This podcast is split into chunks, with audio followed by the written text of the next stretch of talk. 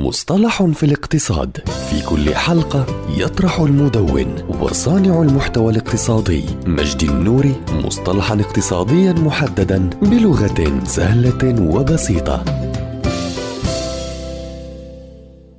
الجيل X الذي يتم اختصاره أحيانا ب Gen X. هو الاسم الذي يطلق على جيل الأمريكيين المولودين بين منتصف الستينات وأوائل الثمانينات من القرن الماضي ويبلغ عدد هذا الجيل حوالي 65 مليون شخص ويقترب أعضاء هذا الجيل من منتصف حياتهم المهنية وسنوات ذروة الدخل المحتملة. هذا الجيل في طريقه ليصبح الجيل الأول الذي يكون أسوأ من حيث الاستعداد للتقاعد من آبائهم فهم الجيل العاشر. يأتي اسم Generation X من رواية كتبها دوغلاس كوبلاند تحت عنوان Generation X Tales for Accelerated Culture وهي الرواية التي نشرت عام 1991 وهذا الجيل مفيد جدا للتسويق إذ أنهم يتم تمييزهم من قبل المسوقين لتوجيه سلع أو خدمات محددة لهم. وأفراد هذا الجيل معرضون للخطر على صعيد الكسب والمدخرات وذلك بسبب الأزمات التي عاشوها. أبرزها انهيار الإنترنت